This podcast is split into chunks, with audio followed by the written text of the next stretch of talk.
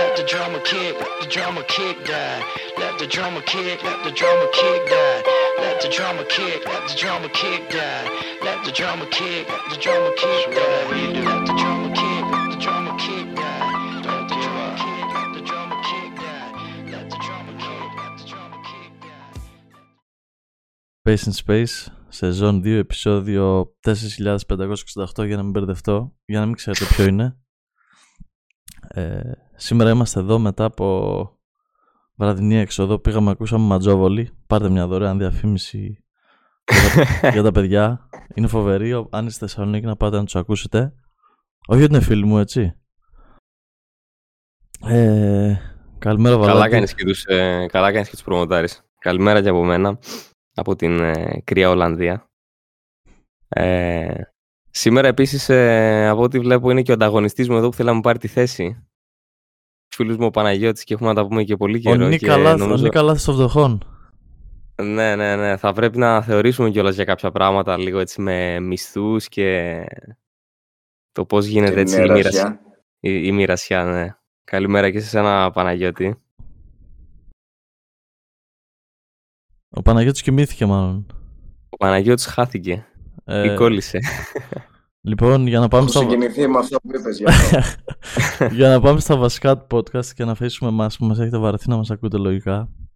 Ε, έχουμε ακόμη μια ε, καλεσμένη. Είναι η δεύτερη γυναίκα στο podcast. Πριν είχαμε φέρει τη Γελένα, τον Τόροβιτς. Ε, τώρα μας κάνει την τιμή και έρχεται η Βασιλική Καραμούζα. Είναι πολύ γνωστή σε εμάς, ε, λογικά και σε εσάς. Ε, καλημέρα Βασιλική, τι κάνεις; Καλημέρα, παιδιά. Είμαι πολύ καλά. Σας ευχαριστώ πολύ για τη- την πρόσκληση. Βλέπω είναι διεθνές ε, το podcast. Ε, είστε μοιρασμένοι σε διάφορα σημεία, οπότε ελπίζω να μας ακούσουν και σε πολλά σημεία. Ε, τώρα έχουμε γίνει, θα θέλουμε να γίνουμε viral κάποια στιγμή. Ε, Οπότε... Όχι Ναι, viral, αυτό ρε, δεν είναι εντάξει. πάντα καλό. Αυτό δεν Ναι, είναι ναι, πάντα καλό. αυτό- Ναι, ναι, Ξέρω. ναι. Αλλά είναι μια Αυτό θα διαφήμιση. έλεγα. Είναι μια διαφήμιση. Σωστό, σωστό. Ε, Το Εντάξει, viral και- δεν το κυνηγάς, έρχεται μόνος του. σωστό. Μπράβο τον Παναγιώτη.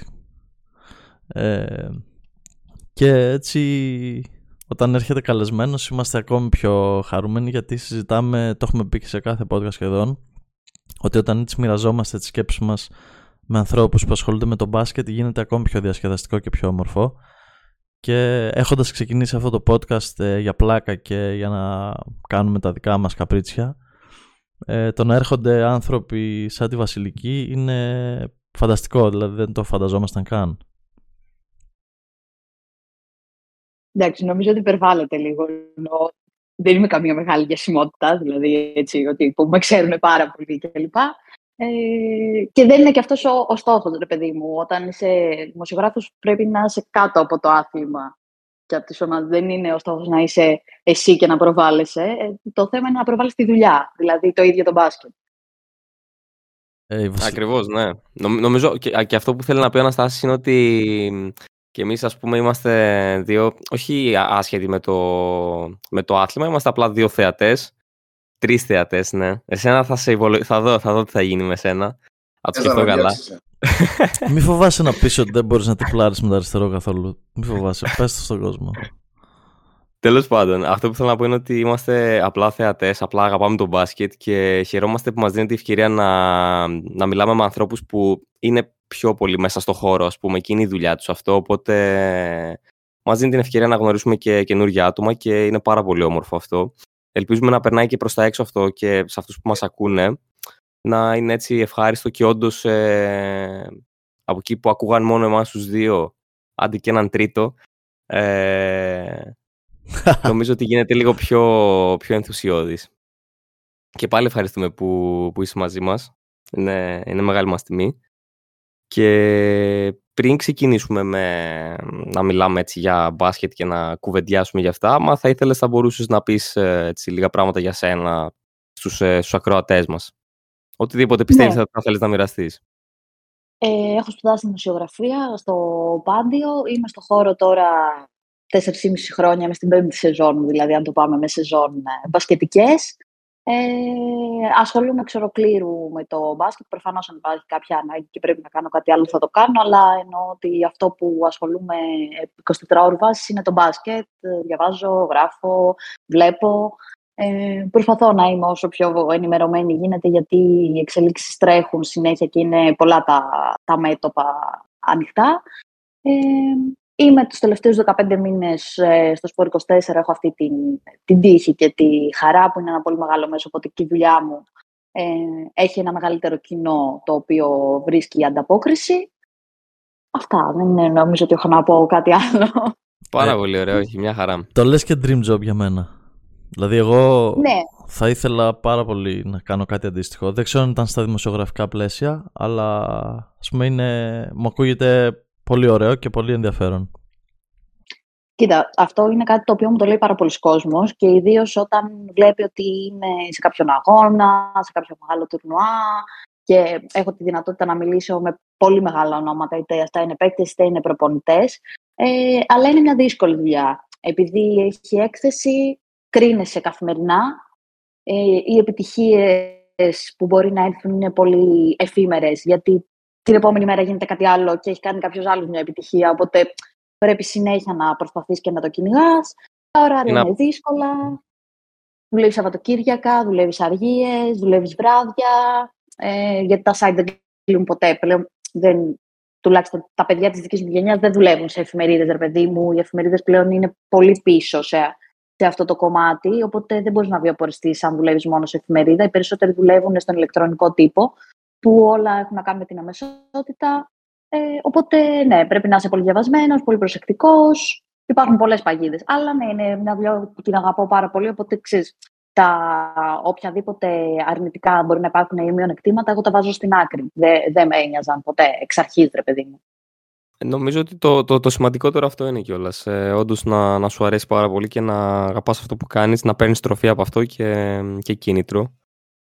Και μετά το όλο υπόλοιπο είναι και θέμα προσαρμογής λίγο. Να, αναλόγως και τη δουλειά μπορεί να χρειάζεται να προσαρμόζεσαι λίγο πιο γρήγορα. Όπως είπες ότι τη μια μέρα συμβαίνει κάτι, την επόμενη έχει ξεχαστεί ήδη αυτό, οπότε πάμε στο επόμενο. Ναι. Είναι όμως ε, είναι ιδιαίτερο και μπράβο γι' αυτό. Ευχαριστώ. Ε, πάμε λοιπόν, λοιπόν, στο μπάσκετ τώρα όμως, γιατί νιώθω τώρα ότι να πάμε- δίνω να πάμε- συνέντευξη και δεν έχω Ναι, ναι, ναι, συνηθίσει. ναι, ναι, Έχω ναι. συνηθίσει να παίρνω συνεντεύξεις, καταλάβατε, και τώρα μου Όντως, φαίνεται όντως. περίεργο. Είδες τι κάναμε, είναι Ναι. στοχευμένο αυτό. Όχι, εντάξει. Αυτό που λέγαμε και πριν off camera, ε, να μοιραστώ λίγο τη σκέψη μου και με το κοινό. Θα ξαναπώ και εγώ μια φορά ότι εγώ προσωπικά με το NBA δεν έχω καλή σχέση. Και μ, θα ήθελα να μας πεις και εσύ έτσι τη γνώμη σου ή τουλάχιστον να μοιραστείς τη σκέψη σου μιας και το, το, το βιώνεις έτσι πιο, πιο πολύ και πιο καθημερινά. Τι είναι αυτό που γίνεται φέτος στην Ευρωλίγκα; Και όχι μόνο φέτος, τα τελευταία χρόνια γενικά όσο περνάνε τα χρόνια. ε, όλη αυτή η σφαγή, ο χαμός, μια θέση στην οχτάδα, ε, πάρα πολλές ομάδες θεωρώ και εγώ και νομίζω και τα παιδιά θα συμφωνήσουν ε, βρίσκονται σχεδόν στο ίδιο επίπεδο ε, μεταξύ τους. Μπορεί να υπάρχουν ε, λίγες ομάδες που να ξεχωρίζουν λίγο πολύ. Αλλά μ, ναι, πο- πώς το βλέπεις όλο αυτό με, με την κατάσταση στην Ευρωλίγκα, το πόσο ανταγωνιστική είναι; Νομίζω το 16-17 που άλλαξε το format και παίζουν όλοι με όλους, ε, αυτό ήταν μια κομβική αλλαγή που βοήθησε ε, να αυξηθεί κατακόρυφα ο ανταγωνισμός και βοήθησε και τις ομάδες να είναι πιο προετοιμασμένες, γιατί όσο περισσότερο παίζουν, τόσο περισσότερη εμπειρία αποκτάνε, μαθαίνουν καλύτερα όλους τους αντιπάλους, ε, δεν έχουν να επιλέξουν, ρε παιδί μου, να πούν ότι θα κάτσω να χάσω εδώ για να βγω την τάδε θέση του ομίλου και να αποφύγω τον τάδε αντίπαλο κλπ. Ε, οπότε, θέλοντας και μη, έχει ανέβει κατακόρυφα ο, ο ανταγωνισμός. Ε, είναι κλισέ, πραγματικά το λέμε κάθε χρόνο, ότι φέτος είναι πιο ανταγωνιστικό. Ναι, ναι, ναι, είναι πιο δύσκολο από πέρυσι. Ναι, ναι, το λέμε πάντα αυτό. Ίσως Θέλω να είναι δω και πού θα το φτάσουμε. recency bias. Ναι, δεν ξέρω. πού μπορεί Εδώ, να φτάσει Βασιλική, αυτό. να κάνω μια παρένθεση. Ναι, Ε, βεβαίως. Αρχικά, Βαλάντι, ρε φίλε, την προηγούμενη εβδομάδα έχεις πει ότι έβλεπες Big Bang Theory. Τώρα λες δεν βλέπω NBA. θα μας περάσουν για μπάσκετ τελείω. Τέλος πάντων. ε, λοιπόν, ε, γίνεται αυτό τόσα χρόνια γιατί έψαχναν κάποιον έξτρα αγοραστή όπως ήταν το Dubai; ή δεν υπάρχει κάτι πίσω και ξαφνικά προέκυψε στο Ντουμπάι. Το Ντουμπάι δεν είναι αγοραστής. Γενικότερα η Ευρωλίγα θέλει να κάνει ένα άνοιγμα σε, σε διάφορες Σπόνσορ, ρε παιδί μου, σπόνσορ. Ναι, ουσιαστικά η Emirates θα μπει στη θέση της Turkish Airlines, θα δώσει κάποια περισσότερα λεφτά και το τελευταίο που ακούστηκε τώρα είναι ότι που δεν ξέρω πώς ακριβώς θα γίνει αυτό, ενώ πόσο νομότυπο είναι, πώς μπορεί να γίνει, ότι το Dubai θα δώσει και καλά πριν ένα εκατομμύριο ευρώ σε κάθε ομάδα της EuroLeague. Αυτό ήταν το τελευταίο που, που βγήκε από ένα ισπανικό δημοσίευμα.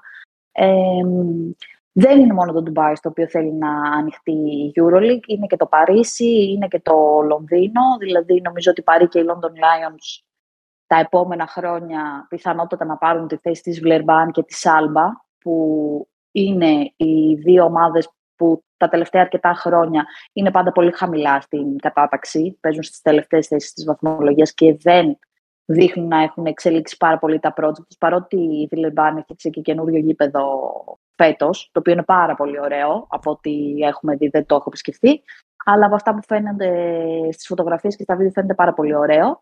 Ε, παρά τα αυτά δεν καταφέρνει να το γεμίσει. Δηλαδή τα δύο τελευταία της παιχνίδια τα έδωσε στο Αστρομπάλ, ξαναγύρισε στο παλιό της γήπεδο.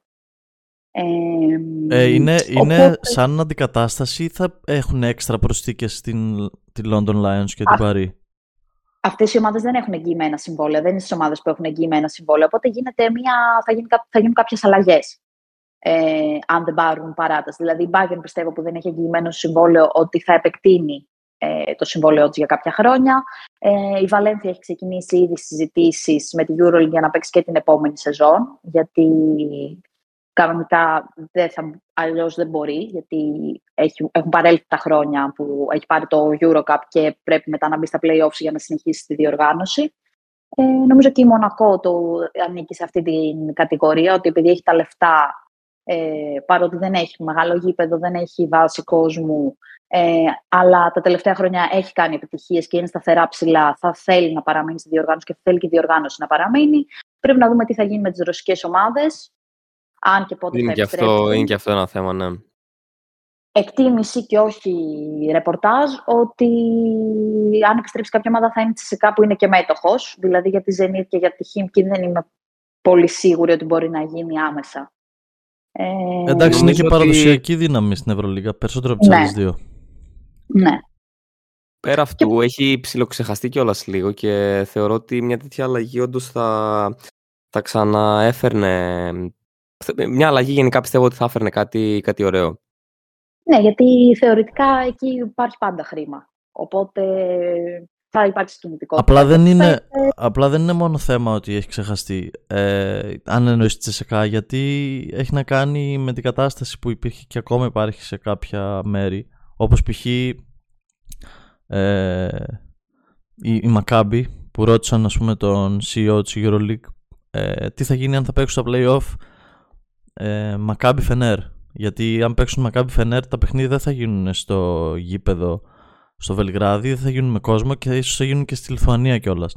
Και, και είπε η απάντηση ήταν ότι θα δούμε, δεν ξέρουμε τι θα γίνει μέχρι τότε. Δηλαδή, δεν μου φαίνεται μια λογική απάντηση αυτή που σε τρεις μήνες είναι τα playoff. Ότι είναι στον αέρα κάπως. Ναι. Ναι, κοίτα, αυτές οι καταστάσεις είναι πολύ ρευστές. Όταν μιλάμε για εμπόλεμες καταστάσεις σε, σε διάφορες χώρες του πλανήτη, ε, είναι πάνω από το μπάσκετ, όπως γίνεται εύκολα αντιληπτό. Ε, η EuroLeague προσπαθεί να κρατήσει κάποιες ισορροπίες και να πάει λίγο με την κοινή γνώμη, λίγο με το πώς είναι ο συσχετισμός δυνάμεων σε, σε πολιτικό επίπεδο.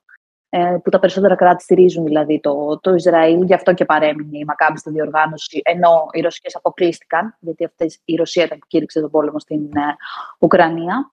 Ε, αλλά ναι, όντως, σε ένα ενδεχόμενο που θα παίξει η Μακάμπη με μια τουρκική ομάδα που δεν μπορεί να πάει στην Τουρκία, γιατί θα υπάρξει τεράστιο πρόβλημα αν, υπάρχει, αν πάει στην Τουρκία, αλλοιώνεται πολύ το, το σκηνικό. Γιατί και η Μακάμπη θα δώσει τα παιχνίδια σε άδειο γήπεδο, χωρίς κόσμο, και η άλλη ομάδα που μπορεί να έχει πάρει και το πλεονέκτημα, ας πούμε, η Φενέρ να είναι στην τετράδα και να έχει πάρει το πλεονέκτημα και να το χάσει, να μην μπορεί να παίξει μπροστά στον κόσμο της. Αυτό θα είναι ε, μεγάλο πλήγμα και για την ίδια την Ευρωλίγα, για το προϊόν. Αλλά ναι, φυσικά. δεν ξέρω αν έχετε δει μια φωτογραφία που λογικά έχει γίνει viral στο Twitter σίγουρα. Με ένα, ναι, ένα στρατιώτη που σηκώνει ένα κασκόλ της Μακάμπη Τελαβίβ και το έχει κάνει ρηπό στη Μακάμπη. Μέσα στα Ναι, χαρακόμματα. γιατί ας πούμε, είναι, στα- είναι στα- στη Γάζα. Ναι. Ναι, είναι στη Γάζα και ξεσηκώθηκε πολύ ο κόσμος. Και λογικό και αναμενόμενο. Ε, με συνέπεια η Μακάμπη να αρχίσει να κάνει blog δημοσιογράφους ή απλό κόσμο που εξέφρασαν την αντίθεσή τους, να κλείσει τα σχόλια κάτω από το εν λόγω post. Δεν ξέρω αν θα υπάρξει κάποια παρέμβαση από τη EuroLeague, αν μπορεί να υπάρξει δηλαδή. Αλλά ναι, ήταν λίγο... Δεν μπορώ να το χαρακτηρίσω φάλο, γιατί δεν θέλω να πάρω θέση σε τέτοια θέματα, ρε παιδί μου. Ναι, όχι, γιατί ας το αφήσουμε αυτό το... Δεν, είναι- δεν είναι στο αντικείμενό μου, ενώ δεν, δεν τα Ναι, ξέρω ναι, και δεν ναι. μπορώ να μιλήσω για αυτά. Ε, αλλά ήταν κάτι που ξεσήκωσε αντιδράσεις σίγουρα. Δεν είμαστε τώρα ένα podcast να μας κυνηγάει τα United Nations. Ας το Έτσι. να μην φτάσουμε μέχρι εκεί. Ε, λοιπόν, ε, εγώ αυτό που έτσι θα, θα ήθελα λίγο αναδιαστήματα να έχω το ρόλο του, του συνήγορου του διαβόλου. Αλλά δεν είμαι Οκ. ακόμα σίγουρος. Σχετικά με τη EuroLeague εννοώ. Αλλά θέλω πρώτα ο Παναγιώτης να μου πει... Ε, φαίνεται ρε φίλε ότι είναι πάρα πολύ εξουθενωτικό και πιεστικό αυτό για τους προπονητές. Κυρίως, δηλαδή οι προπονητές τα βγάζουν όλα στη φόρα γιατί οι παίκτες το βγάζουν με το παιχνίδι τους. Ε, και αυτό είναι... Δεν, δεν είναι, το, είναι τόσο φανερό. Δηλαδή ή εμένα μου κάνει τόσο μπάμ ότι είναι σαν καμία άλλη χρονιά. Ποιο πράγμα ακριβώς; Ότι με πόση πίεση ε, βγαίνουν και μετά μιλάνε στις δηλώσεις προπονητές. Ναι, δεν ξέρω. Ίσως ε, φταίει που είναι πάρα πολλά τα μάτς φέτος. Δεν ξέρω. εί- Είχε τόσες διπλές αγωνιστικές πέρσι. Νομίζω ότι είναι πιο συμπυκνωμένες οι διπλές αγωνιστικές και ίσως να έχουν προσθεθεί κάποιες έξτρα, γιατί θα υπάρξει διακοπή φέτος για πρώτη φορά ε, το Φεβρουάριο, από τις 9 Φεβρουαρίου μέχρι τις 28-29 Φεβρουαρίου. Ε, θα υπάρξει διακοπή για να γίνουν οι αγώνες των κυπέλων σε όλη την Ευρώπη και να γίνουν και τα πρώτα προκριματικά παράθυρα για το Ευρωμπάσκετ του 25 μετά την, τις συζητήσεις και την πρόοδο που υπήρξε στη σχέση ανάμεσα στη EuroLeague και τη FIBA. Ναι, είναι η πρώτη φορά που συμφώνησα να δεν κάνω λάθος. Ναι, ναι. Ε, ναι, τα όταν επόμενα είναι- χρόνια είχε ταυτόχρονα Εθνική και Ευρωλίγα. Γι' αυτό Ναι, ναι, δεν ναι. είχε. Όταν Ίσως είναι είναι έτσι σε συνδυασμός τέτοιο των φορμάτ, είναι, αυτό θα έλεγα βασικά, ναι. Υπάρχει έξτρα πίεση από πολλούς παράγοντες. Όχι, η διαφορά στο φορμάτ ε, που έχει αυξήσει την πίεση και το ενδιαφέρον και τον ανταγωνισμό είναι ίσως Είναι τα, play. τα, τα play, ναι, αυτό. Κάτι που υιοθετήθηκε από το NBA που δείχνει το δρόμο προφανώς και είναι έτσι φωτός ε, μπροστά σε θέματα οργάνωσης και marketing και οτιδήποτε άλλο. Ε, γι' αυτό πλέον οι 8 ομάδες που θα είχαν ελπίδες να συνεχίσουν γίνονται 10. Ε, Και που θα είναι, δώσουν φε- κάποια φέτος drawback. ε, μ, αυτό δίνει όντως πολύ μεγαλύτερη αίσθηση σε σχέση με το πώς ε, ήταν πέρυσι, γιατί ε, ας πούμε και εγώ από μια πιο έτσι ε, ουδέτερη σκοπιά θα κοιτάξω τη βαθμολογία και πάντα έχω στο μυαλό μου πλέον ότι μ, είναι, πρέπει να κοιτάς από τον πρώτο έως τον ε, 12ο, 14ο για να δεις ας πούμε Ναι, τι θα γιατί- γίνει στην τελική. γιατί οι διαφορές είναι πολύ μικρές και γιατί πέρσι, ας πούμε, τέτοια εποχή μπορεί κάποιες ομάδες να είχαν χάσει μαθηματικά τις πιθανότητές τους να μπουν στα playoffs, οπότε μετά να, είτε συνειδητά είτε ασυνείδητα να παράταγαν κάποια μάτς.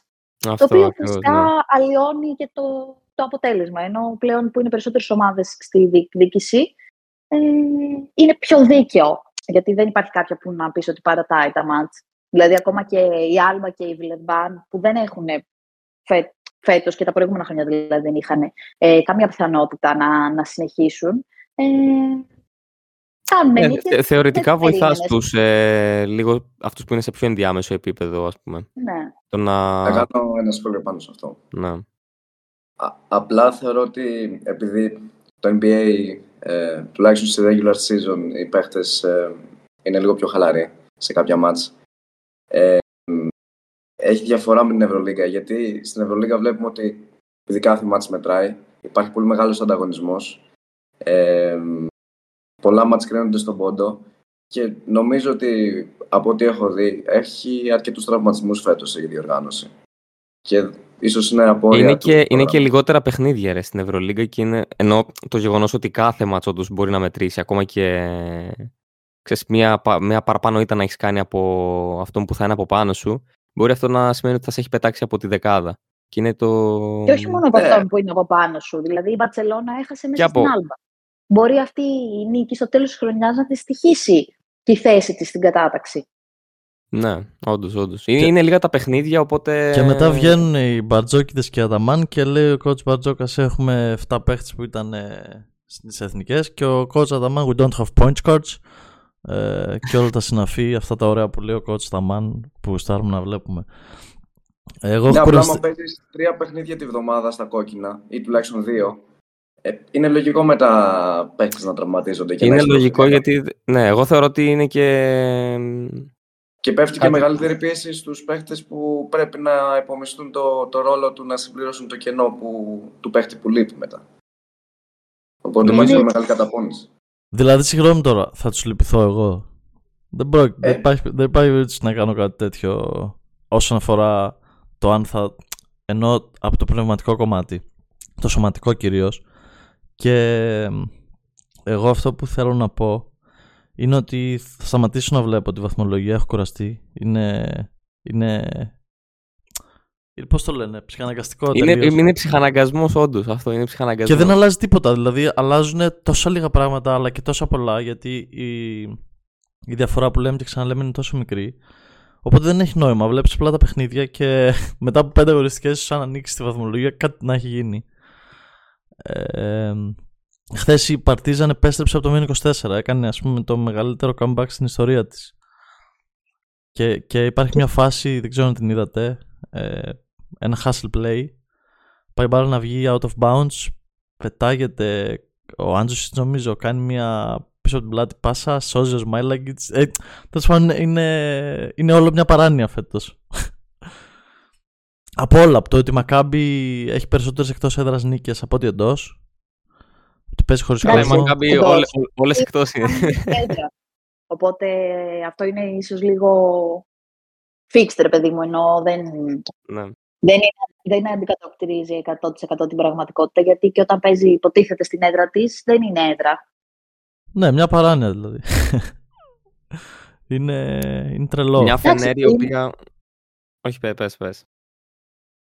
Είναι πολύ παραγωγικό το, το ζήτημα. Δηλαδή, βλέπουμε ότι φέτος ανατρέπονται και πολύ μεγάλες διαφορές. Δεν, δεν είσαι safe όταν κερδίζεις με 15 πόντους, ξέρω εγώ, στο πρώτο, στο πρώτο μισό. Ούτε καν στο πρώτο μισό, γιατί η Παρτίζαν έχανε με 24 στο 12. Οπότε είχε το χρόνο θεωρητικά για να κάνει ανατροπή. Προφανώς δεν είναι Αλλά εύκολο Αυτό να κάνεις την ανέκαθεν, ανατροπή όταν ε, έχεις μπει στο μάτς και χάνεις 0-16 και μετά χάνεις με 24 πόντους στο ξεκίνημα της δεύτερης περίοδου και έχεις τον μπάντερ άποντο και με τρία φάουλ. Εντάξει και Ναι, το ναι. ημίχρονο 50-20 50-29 ήταν. Δεν ήταν ότι δηλαδή γύρισε το μάτι στους 10. Ναι. νιώ- Αλλά νιώθω αυτό ότι το βλέπουμε αυτό πολύ το- φέτος με τις ανατροπές. Και, και όχι μόνο φέτος. Νιώθω ότι τα τελευταία χρόνια αυτό το στοιχείο υπάρχει και στην Ευρωλίγκα.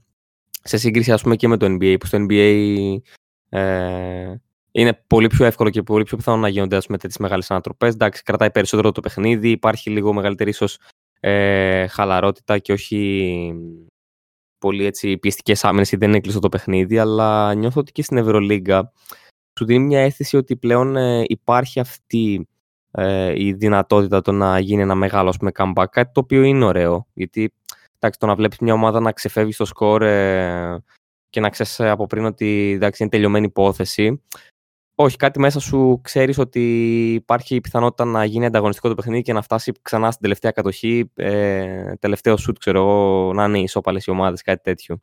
Και συγγνώμη ρε φίλε, αν εσύ για κάποιο λόγο υποστήριζες θες Μακάμπι, θες να γίνουμε καρδιακοί δηλαδή. Ε, ρε φίλε, ε, ε, αποφασίζεις να παρακολουθήσεις Ευρωλίγκα, ξέρεις ότι άμα υποστηρίζεις και κάποια ομάδα, τώρα εδώ έχουμε κάποια insight τέλος πάντων, ξέρεις ότι καρδιακός θα είσαι έτσι κι αλλιώς. Πάντως πλέον ε, πιστεύω πως η επίθεση υπερισχύει της άμυνας.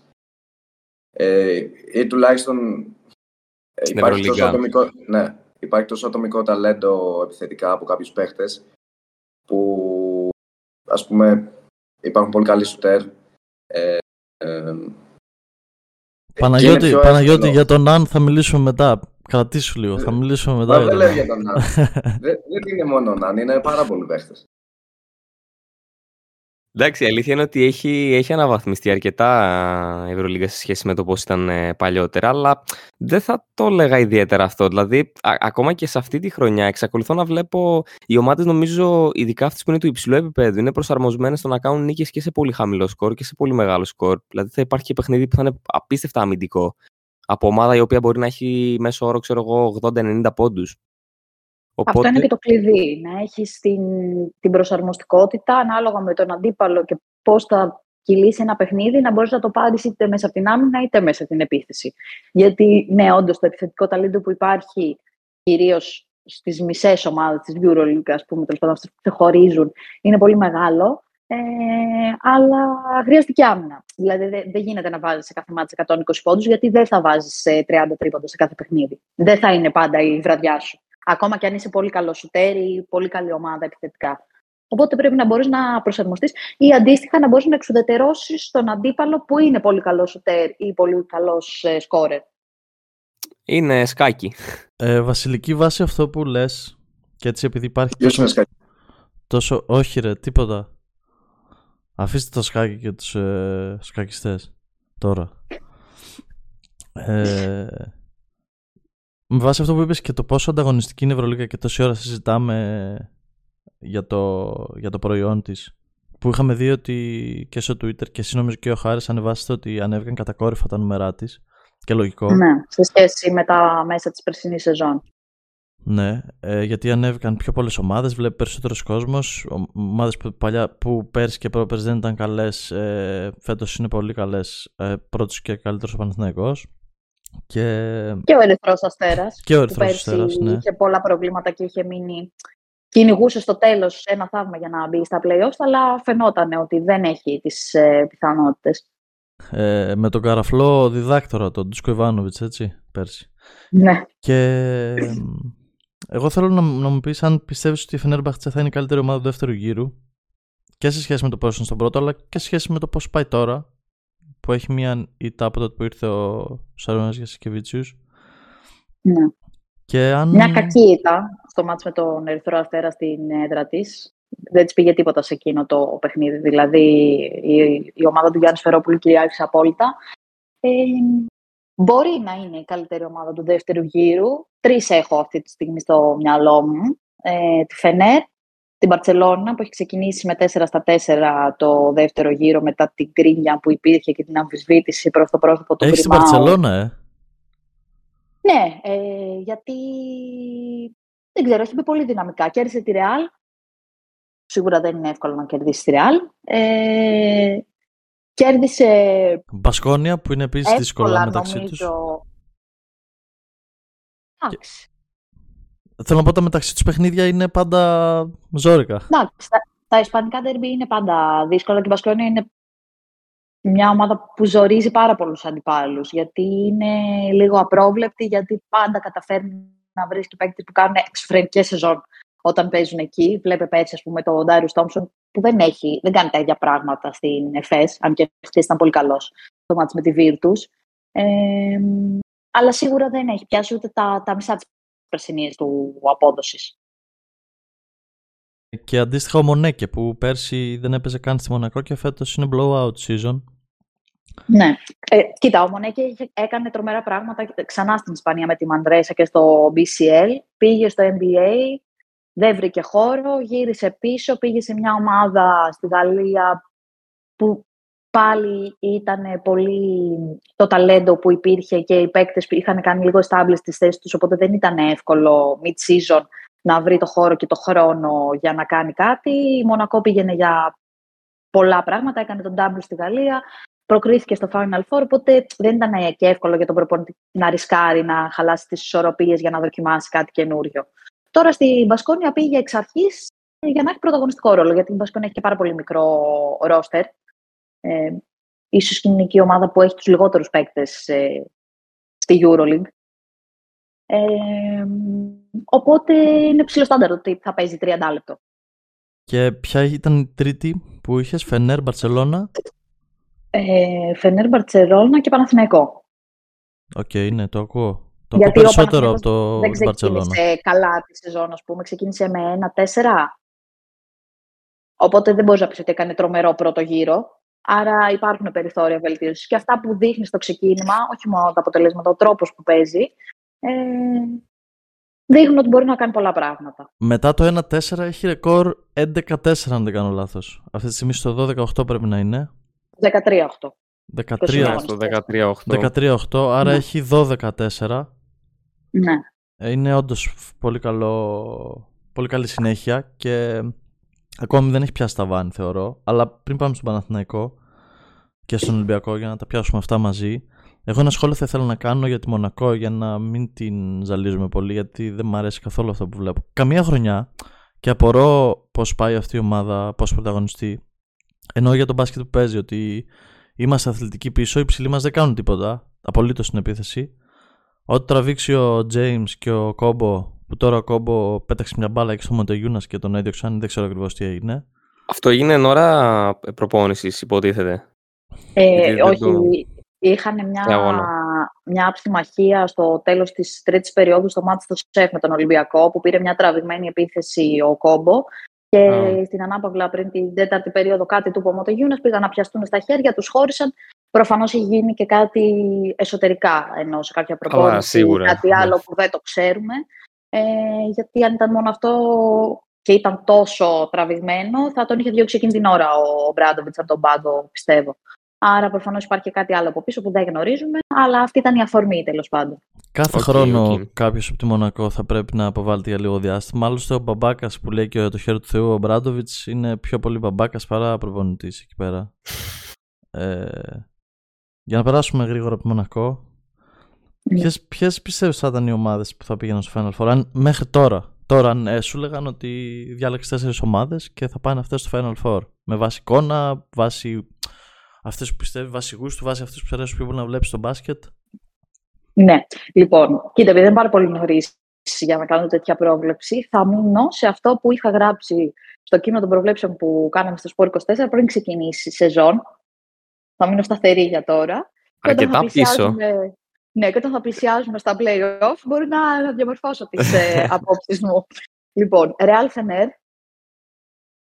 είναι οι δύο. Και άλλες δύο είναι Ολυμπιακός και Παναθηναϊκός, γιατί ευχόμαστε να Οκ. είναι και οι δύο, για να είναι πολύ, πολύ ανταγωνιστικό, να έχουμε και εμείς δουλειά. Ε, θα, είναι, θα είναι ιδανικό το να πάνε και οι δύο ομάδες. Νομίζω μια Θέλω έτσι. να πιστεύω ότι δεν θα δια- θα βρεθούν στα playoffs, γιατί αυτό δεν θα το αντέξω. Αυτό θα είναι πραγματικά βασανιστήριο εκείνες οι δύο όχι, εβδομάδες. ό- όχι, όχι μόνο εσύ. Νομίζω όλη η Ελλάδα θα, θα γίνει, Αυτό. θα Από γίνει αυτή την επόμενος άποψη το λέω, δεν- εμφύλιο. Δεν το λέω από την άποψη του φόρτου εργασίας, το λέω από τα level τοξικότητας που θα πιάσουν ε, πραγματικά ε, νέα highs, που δεν, δεν τα φανταζόμαστε. Παρακαλάμε Ναι, σε, αυτή τη ακριβώς. χώρα, σε αυτή τη χώρα, παρακαλάμε να μην παίξει Παναθηναϊκός Ολυμπιακός ή Ολυμπιακός Παναθηναϊκός ή όπως να είναι πείτε το, για να μην γίνει, για να μην γίνει χαλασμός κυρίου, ενώ σο- σ- στην Αμερική π.χ. παρακαλάνε για τέρμπι δύο πολύ μεγάλων αντιπάλων. Δηλαδή είμαστε, τι να πω, Κοίτα, με- μέχρι στιγμής φέτος έχουν πάει καλά τα πράγματα, θεωρώ. Δηλαδή στα παιχνίδια που παίξαν μεταξύ τους μέχρι στιγμής. Εντάξει, είναι, μοιρασμέ- είναι μοιρασμένα τα παιχνίδια και ακόμα δεν έχουν έρθει. Οι... Γιατί ο... το να παίξει τα playoff είναι ο θάνατος ζωή μου, έτσι. Δεν Ναι. είναι ένα παιχνιδάκι Σίγουρα. στο πρωτάθλημα. τα, τα σημαντικά, ναι. Οκ. Καταρχάς, έρχεται η ντέρμπι τώρα την ερχόμενη Δευτέρα, 22 Ιανουαρίου, για το πρωτάθλημα στο ΟΑΚΑ. Με τις δύο ομάδες να βρίσκονται σε διαφορετική πορεία και τροχιά. Οπότε θα είναι πολύ κρίσιμο και για τη μία και για την άλλη. Ε, λογικά, ε, λογικά πάντα θα συναντηθούν και στο Final Eight του Κυπέλου, το οποίο είναι σε ένα μήνα, 15-18 Φεβρουαρίου. Ε, οπότε έρχονται τα νέα επεισόδια. Δηλαδή, εμείς, Σίγουρα, σίγουρα. εμείς αντί να κάνουμε fingers crossed να παίξουν μαζί, γιατί κάποια ομάδα θα είναι στο Final Four αν παίξουν μαζί. Δηλαδή, αν παίξουν μαζί, είναι, είναι γεγονός ότι κάποια ομάδα θα πάει στο Final Δεδομένο. Four. ότι- Ναι. Ε, Εμείς κάνουμε το αντίθετο, λέμε σε παρακαλώ να μην παίξουν στα playoff, γιατί θα, αυτό που θα συναντήσουμε θα είναι η μεγαλύτερη τοξικότητα του πλανήτη. Και κάθε μάτς να Εγώ λέμε. θα το προτιμούσα. Εγώ θα το προτιμούσα να, να παίζαν, ε, γιατί όντως σκέφτεσαι το, το αποτέλεσμα μετά ότι θα, ότι θα βρεθεί κάποια ομάδα στο, στο Final Four και εκεί οι πιθανότητες είναι μοιρασμένες. Οπότε καλύτερα έτσι παρά. Ίσως θα να γίνει μην μια ήθελα, στραβή, ας πούμε, ίσως και να να μην μην ήθελα βρεθεί να, κανείς. δω, να τους δώσω play-in. Εκεί δεν θα ήθελα. Δηλαδή είναι ένα παιχνίδι για το ποιος θα πάει στα play-off. Το θεωρώ απίθανο να είναι Ναι, ναι. και οι δύο ομάδες στη ζώνη του play. Δηλαδή είναι αρκετά ψηλά για να πέσουν τόσο πολύ. Δηλαδή πρέπει να γίνει... Εντάξει, δύο νίκες είναι. Max. Δύο Δύο νίκες από το είναι, δεύτερο αλλά όμως. Δύο νίκες από το δεύτερο. Πλέον, ε, α- αυτό θα έλεγα, πλέον έχεις μια καλύτερη εικόνα. Δηλαδή, ήδη έχουμε φτάσει στην 21η αγωνιστική και που μεταξύ δεν το κατάλαβα καν πότε έχει περάσει. Νιώθω ότι είναι ακόμα η πρώτη εβδομάδα, ξέρω εγώ, τη σεζόν. Και μ, επειδή από την αρχή της σεζόν φέτος λέγαμε θα περιμένουμε, θα περιμένουμε να δούμε πώς θα πάει, γιατί έβλεπες ένα αποτέλεσμα, μπορούσες να κρίνεις πολύ λίγο εκείνη τη στιγμή, αλλά έλεγες σας κάνουμε υπομονή. Τώρα κάποια πράγματα αρχίζουν λίγο να διαλευκάνονται κάπως περισσότερο. Ας πούμε, σχετικά με αυτό που αναφέρθηκε για το ότι Παναθηναϊκός και Ολυμπιακός δύσκολα να παίξουν σε play-in, θα έλεγα ναι, όντως είναι δύσκολο. Σε αυτή την κατάσταση που βρίσκονται οι ομάδες, ο Παναθηναϊκός θεωρώ ότι έχει τη δυνατότητα να τερματίσει η εξάδα. Τώρα δεν ξέρω αν θα πάρει πλέον έκτημα ή όχι, αλλά δείχνει ότι έχει μια, ε, μια ανωδική πορεία και το πώς ξεκίνησε στην αρχή της σεζόν νομίζω ότι είναι κάτι που δικαιολογεί 100% την όλη, την όλη κατάσταση στην οποία βρισκόταν η ομάδα, καθώς ε, είναι ομάδα λίγων μηνών. Ε, έπρεπε να ανατεθούν ρόλοι, κάπως να, να υπάρξει χημεία. Έχουν ε, αναδεθεί παίκτες οι οποίοι ας πούμε, δεν το περίμενες. Βλέπε Μάριος Γκριγκόνης που εμένα είναι από τους αγαπημένους παίκτες ε, στον Παναθηναϊκό αυτή τη στιγμή. Και σίγουρα γίνανε κάποιες προσθήκες και με, την, με τον ερχομό του Κέντρικ Ναν ε, νομίζω ότι εκτοξεύτηκε ο Παναθηναϊκός. Δηλαδή από, από ένα επίπεδο ανέβηκε ξέρω εγώ, ένα-δύο σκαλιά.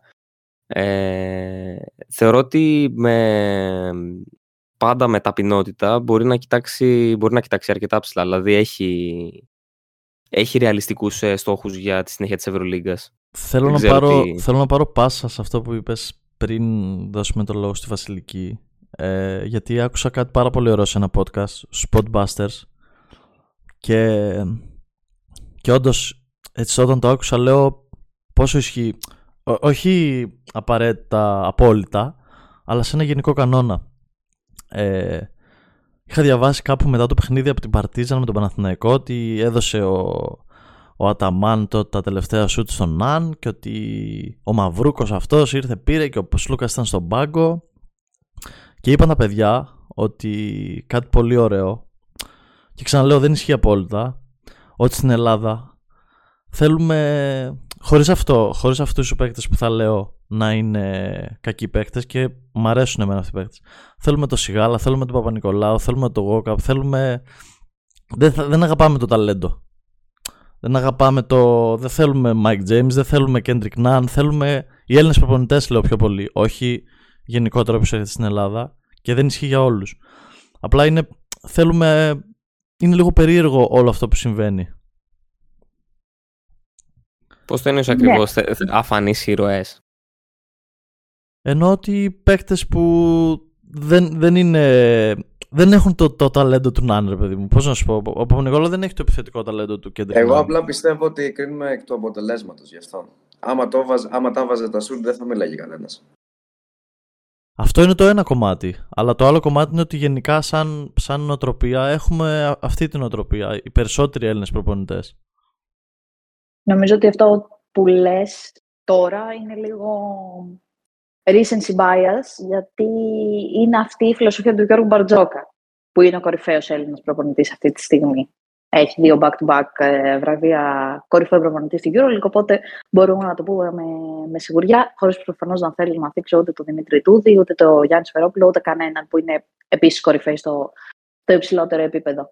Ε, γιατί ο coach Μπαρτζόκας δεν θέλει τον παίκτη που θα βάζει 25 πόντους σε κάθε μάτς και να μονοπολεί όλη την επίθεση. Θέλει τα πράγματα να είναι πιο μοιρασμένα και όπως λέει ο ίδιος, η ομάδα του να παίζει πιο αλτουριστικό μπάσκετ. Η μπάλα να περνάει από όλους και να παίρνουν πολλοί πρωταγωνιστές.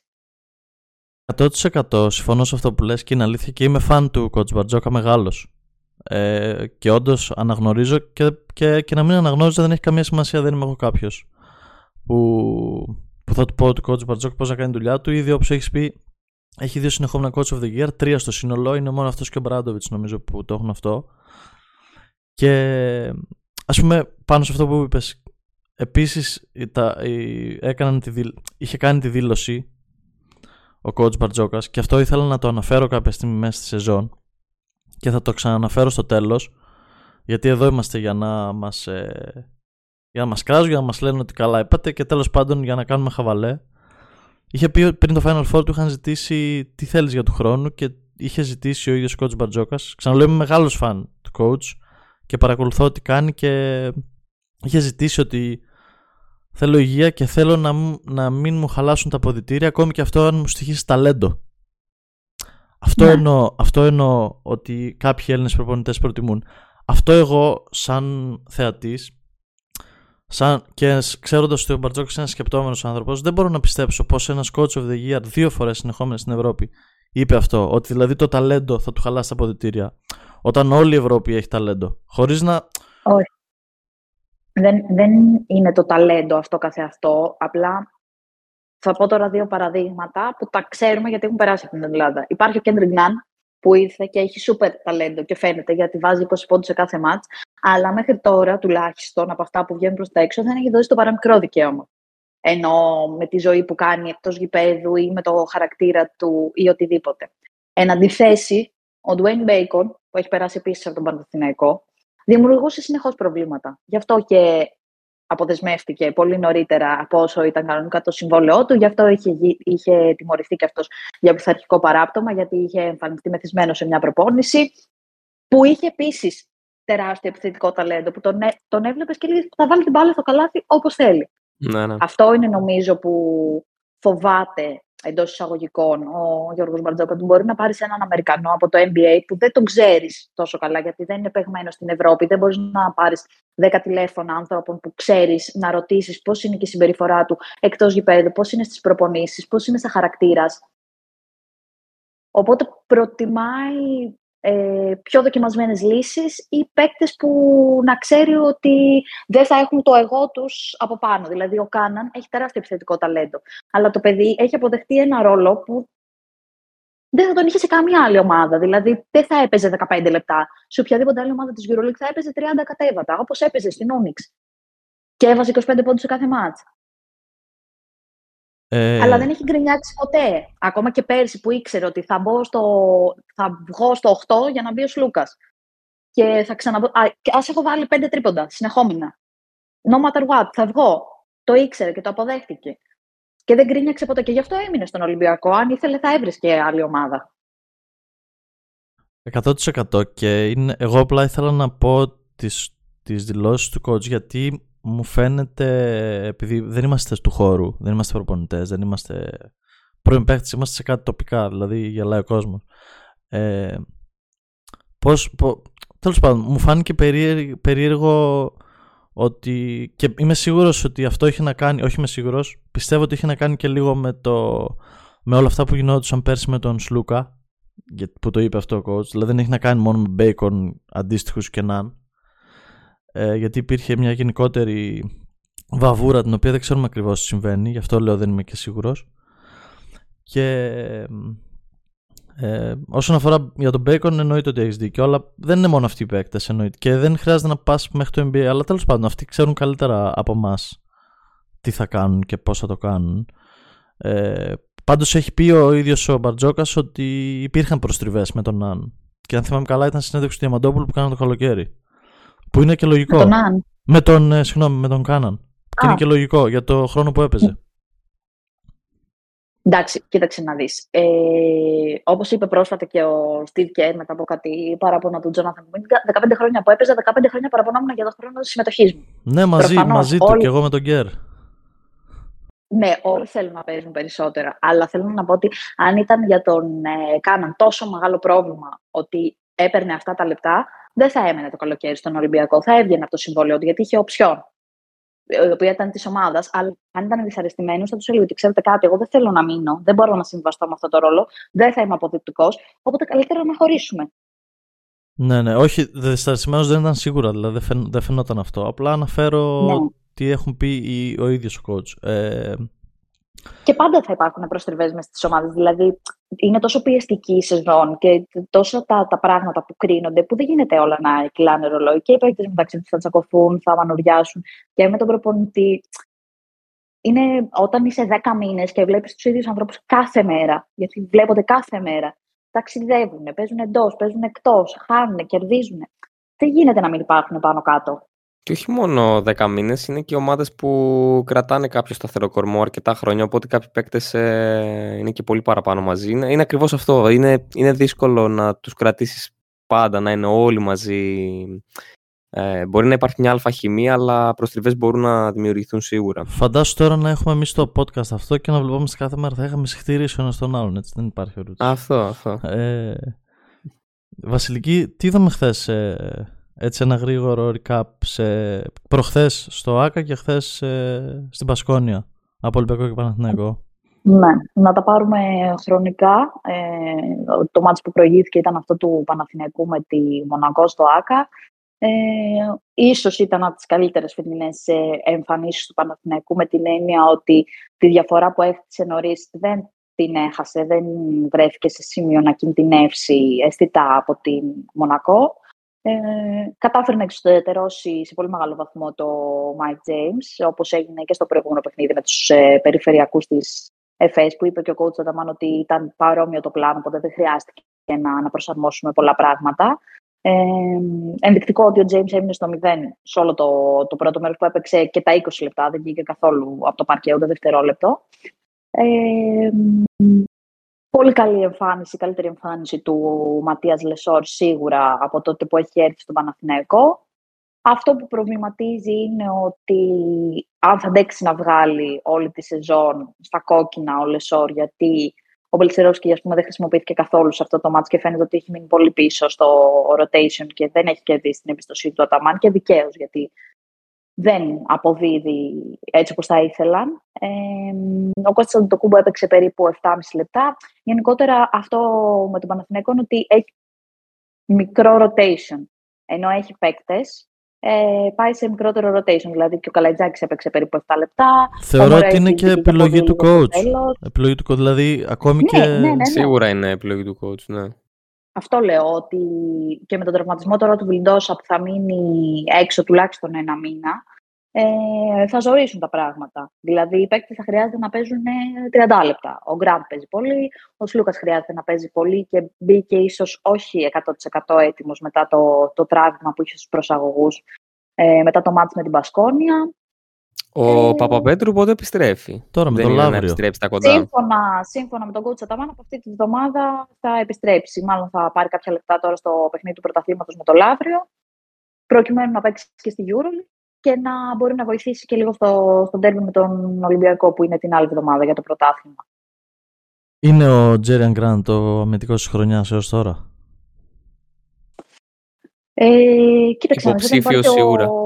Ναι, όταν υπάρχει ο Έντι Ταβάρα στη διοργάνωση, είναι πολύ δύσκολο να πεις με τα βεβαιότητας για κάποιον άλλον. Αν και πέρσι θεωρώ ότι ήταν άδικο που δεν το πήρε ο Walkup και το πήρε ο Σέντερ της Ρεάλ. Ε, σίγουρα είναι πάρα, πάρα, πάρα πολύ καλός ε, ο Γκραντ, αλλά βοηθάει και η υπόλοιπη άμυνα του Παναθηναϊκού. Δηλαδή, μπορεί να κάνει αυτό στη βρώμικη δουλειά, αλλά γενικότερα ο Παναθηναϊκός παίζει πολύ καλύτερη άμυνα από όσο θα περιμέναμε, νομίζω όλοι. Αυτό είναι αλήθεια και νομίζω πλέον έχει top 5 άμυνα, αν δεν κάνω λάθος. Και είναι... Εντάξει, αυτά μεταβάλλονται και από Ναι, αγωνιστική ναι. σε αγωνιστική, Εννοείται, αλλά... εννοείται. Ναι. Αλλά η εικόνα η σταθερή που ξεκινάνε κάποια παιχνίδια και ο Παναθηναϊκός πνίγει τον αντίπαλο άσχετα που μετά αν επιστρέφει είναι συνεχόμενη. ναι. Και μιλάω γιατί δεν έχω ξαναδεί αμυντικό ή τέλος πάντων παίκτη να κλείνει τόσο καλά τον James και τον Larkin σε συνεχόμενα βράδια. Νομίζω είναι η πρώτη φορά μετά πάρα πολλά χρόνια που μπορώ από Ευρωλίγκα που συναντώ τέτοιο πράγμα. Ε, γιατί η αστοχία του παίκτη είναι ένα άλλο πράγμα και το πώς οδηγείς σε εκεί είναι ένα διαφορετικό. ναι, συμφωνώ. Ε, και όσον αφορά... Σίγουρα κάνει, κα- κάνει εκπληκτική δουλειά ο Γκραντ. Και όχι μόνο αμυντικά, αλλά και επιθετικά παίρνει αρκετές πρωτοβουλίες, ας πούμε, και πολλά σουτ ε, πάνω του. Και είναι νομίζω ένας από τους πολύ σημαντικούς ε, παράγοντες αυτής της ανωδικής πορείας του Παναθηναϊκού. Και είναι πολύ σημαντικό ότι δεν κάνει λάθη. Ναι. Ναι, είναι... Ακόμα και στο, στο κακό ξεκίνημα του Παναθηναϊκού στη σεζόν, ο Γκραντ ήταν ο πιο σταθερός παίκτης. Που δεν φαινόταν, δεν μπορούσες να το καταλάβεις τόσο εύκολα, γιατί ο Παναθηναϊκός δεν κέρδιζε ή δεν έπαιζε καλά, αλλά ήταν ο πιο σταθερός παίκτης. Είναι αυτό ότι έχει ένα μήνυμο απόδοσης. Θα παίξει 7, 7. Δεν θα παίξει 2 και την άλλη θα παίξει 10. Ακριβώς, ναι. Ε, Και το, θε- το θες αυτό σίγουρα. Ειδικά όταν είναι ο, το βασικό σου playmaker πλέον και παίζει 33 λεπτά συνεχόμενα βράδια. Έτσι, είναι απόλυτος Ναι. απαραίτητο.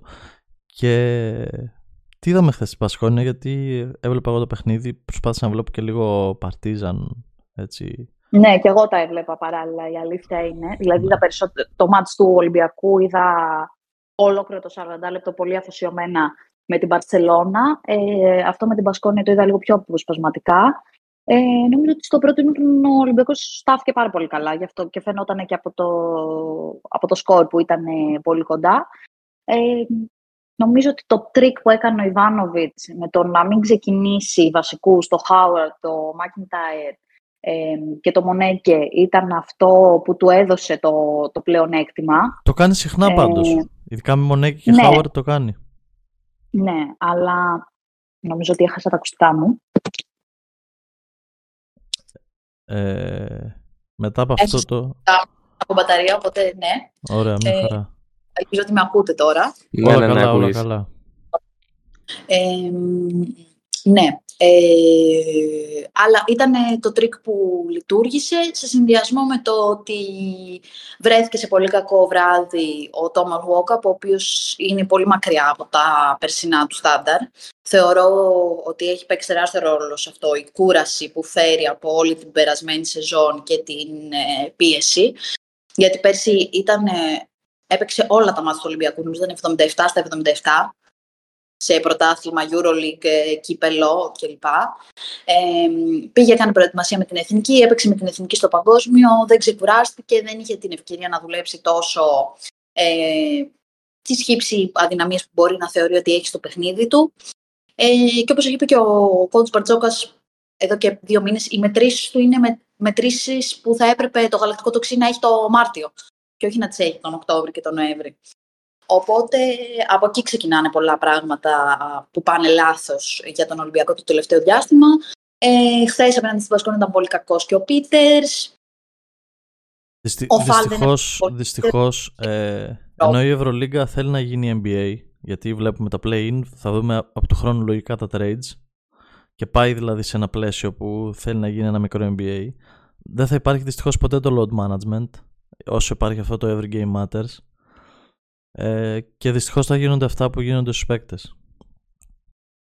Ναι, κοίτα, έχουν πάει όλα λίγο λάθος γιατί λόγω κορονοϊού πήγε μια χρονιά πίσω το παγκόσμιο και η Ολυμπιακή και όλη η φάση και δεν υπήρξε ένα καλοκαίρι ξεκούραση. Οπότε τρία συνεχόμενα καλοκαίρια τώρα, όσοι παίκτες είναι και σε εθνικές, κουβαλάνε και αυτό το βάρος. Γιατί είχε Ολυμπιακούς, μετά είχε Ευρωμπάσκετ και μετά είχε Παγκόσμιο. Τρία συνεχόμενα καλοκαίρια. Δηλαδή και τώρα έχει ξανά Ολυμπιακούς, μετά έχει Ευρωμπάσκετ.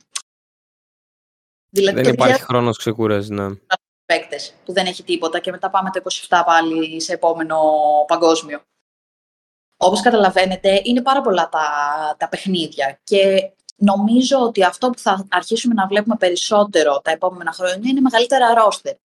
Δηλαδή πλέον τα ρόστερ 12-13 παικτών δεν θα φτάνουν. Θα πρέπει να έχεις 15 παίκτες ε, και κάποιοι να τραβάνε το κουπί στο πρωτάθλημα, στα εγχώρια πρωταθλήματα.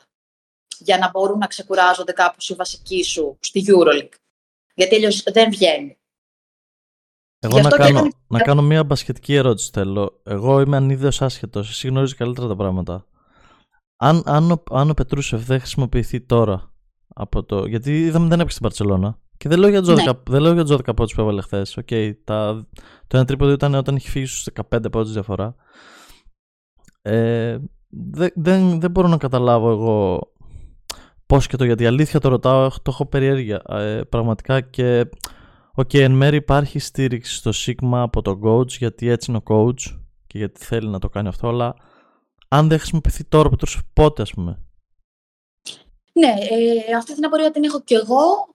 Ε, νομίζω ότι με την εμφάνιση που έκανε χθες ο Πετρούσο, γιατί δεν είναι μόνο η πόντι, αλλά γενικότερα ο τρόπος που λειτουργήσε και το σχήμα που ήταν ε, στο, ταυτόχρονα στο παρκέ αυτός και ο Μιλουτίνοφ, κάτι που δεν είδαμε ας πούμε, στην Παγκόσμια Σερβία, δεν το έκανε, δεν τους έβαζε μαζί ε, στα μάτς. Ε, ήταν αρκετά ελπιδοφόρο και θεωρώ ότι θα το δούμε περισσότερο από εδώ και στο εξής. Είναι προφανές ότι γίνονται ακόμα δοκιμές, είναι προφανές ότι σίγουρα κάτι παραπάνω ξέρει ο coach Μπαρτζόκας από αυτά που βλέπει από την ομάδα του πίσω από τις κλειστές πόρτες και θέλει να δοκιμάσει σχήματα και πράγματα και πρόσωπα.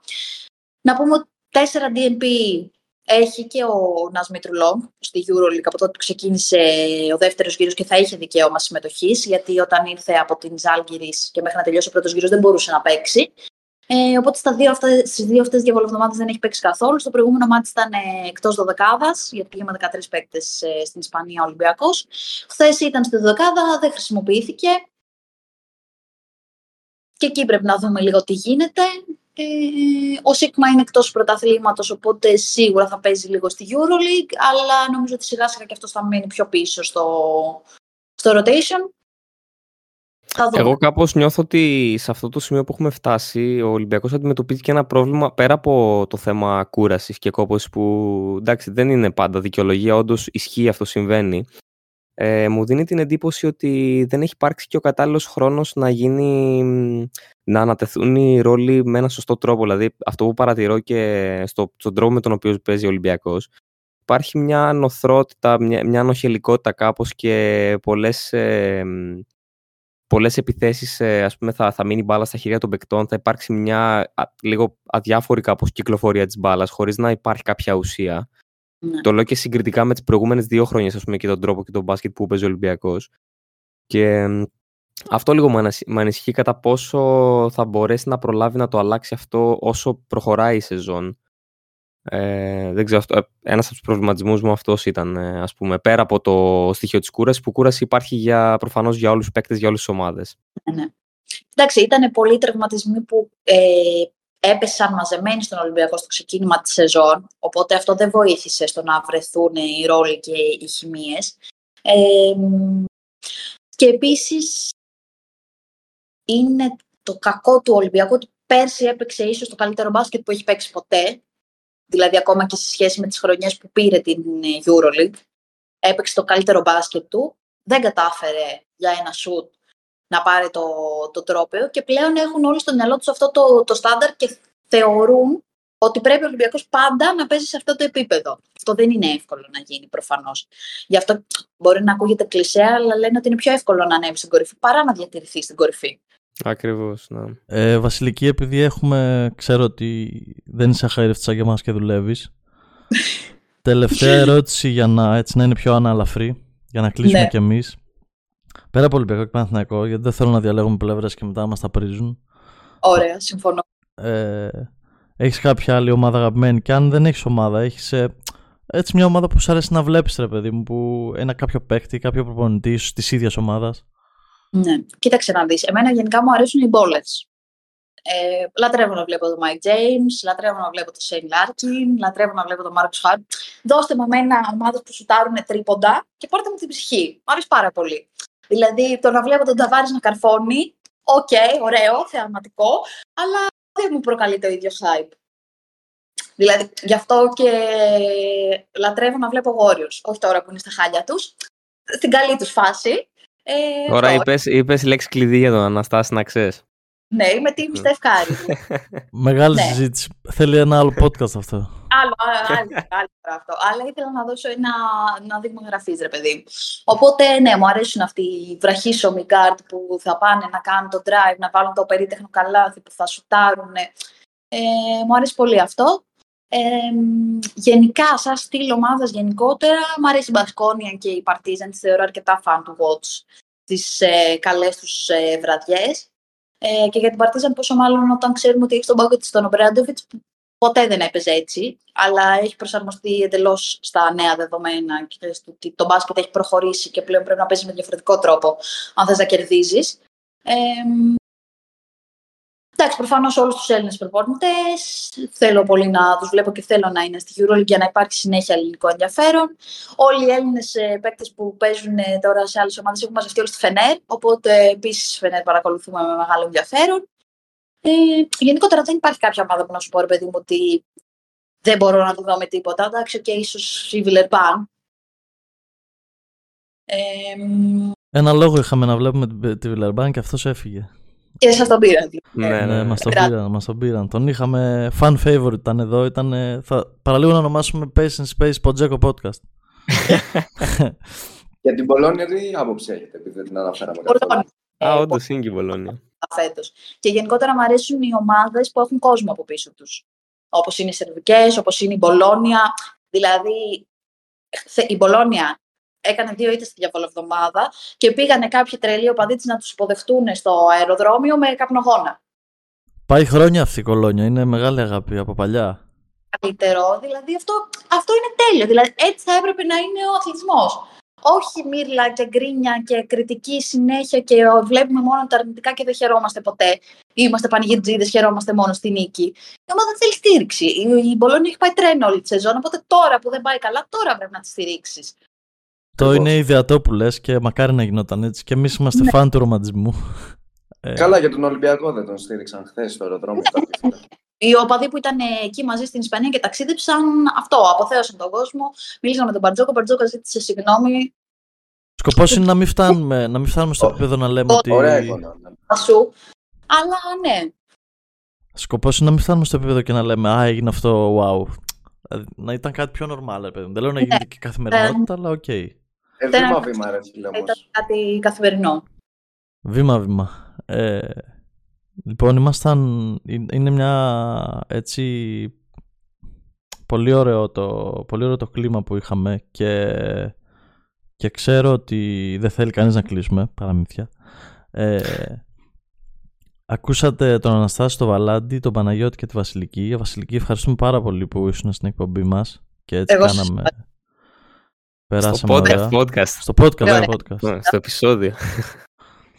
ε, ίσως στο επεισόδιο και είπαμε ακούσαμε αρκετά δηλαδή εγώ τώρα που θυμάμαι λίγο το podcast αρκετά πράγματα που δεν ήξερα και για Dubai και τα λοιπά ε, περάσαμε Είναι ωραίο πολύ και να ωραία. μοιράζεσαι και τη σκέψη σου. Δεν είναι μόνο το, το γνωστικό κομμάτι, ας πούμε, τι έξτρα μπορεί να πάρεις, είναι και το ότι μοιράζεις σκέψη σου με κάποιον άλλον που δεν τον ξέρεις καθόλου και είναι, είναι ωραίο, ε, έχει ενδιαφέρον.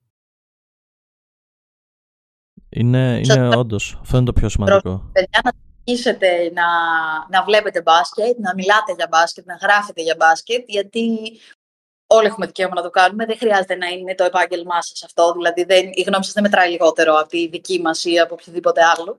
Ε, και είναι πάρα πολύ ωραίο αυτό που γίνεται. Υπάρχει μια έκρηξη μπασκετικών ε, podcast ε, στην Ελλάδα, από ό,τι έχω παρατηρήσει το, το τελευταίο διάστημα. Και είναι πολύ ωραίο που να βάζεις το μεράκι σου και την αγάπη σου για κάτι, ρε παιδί μου, που μπορεί να μην σου αποφέρει έσοδα και το κάνεις μόνο γιατί περνάς καλά, είναι η ψυχοθεραπεία σου.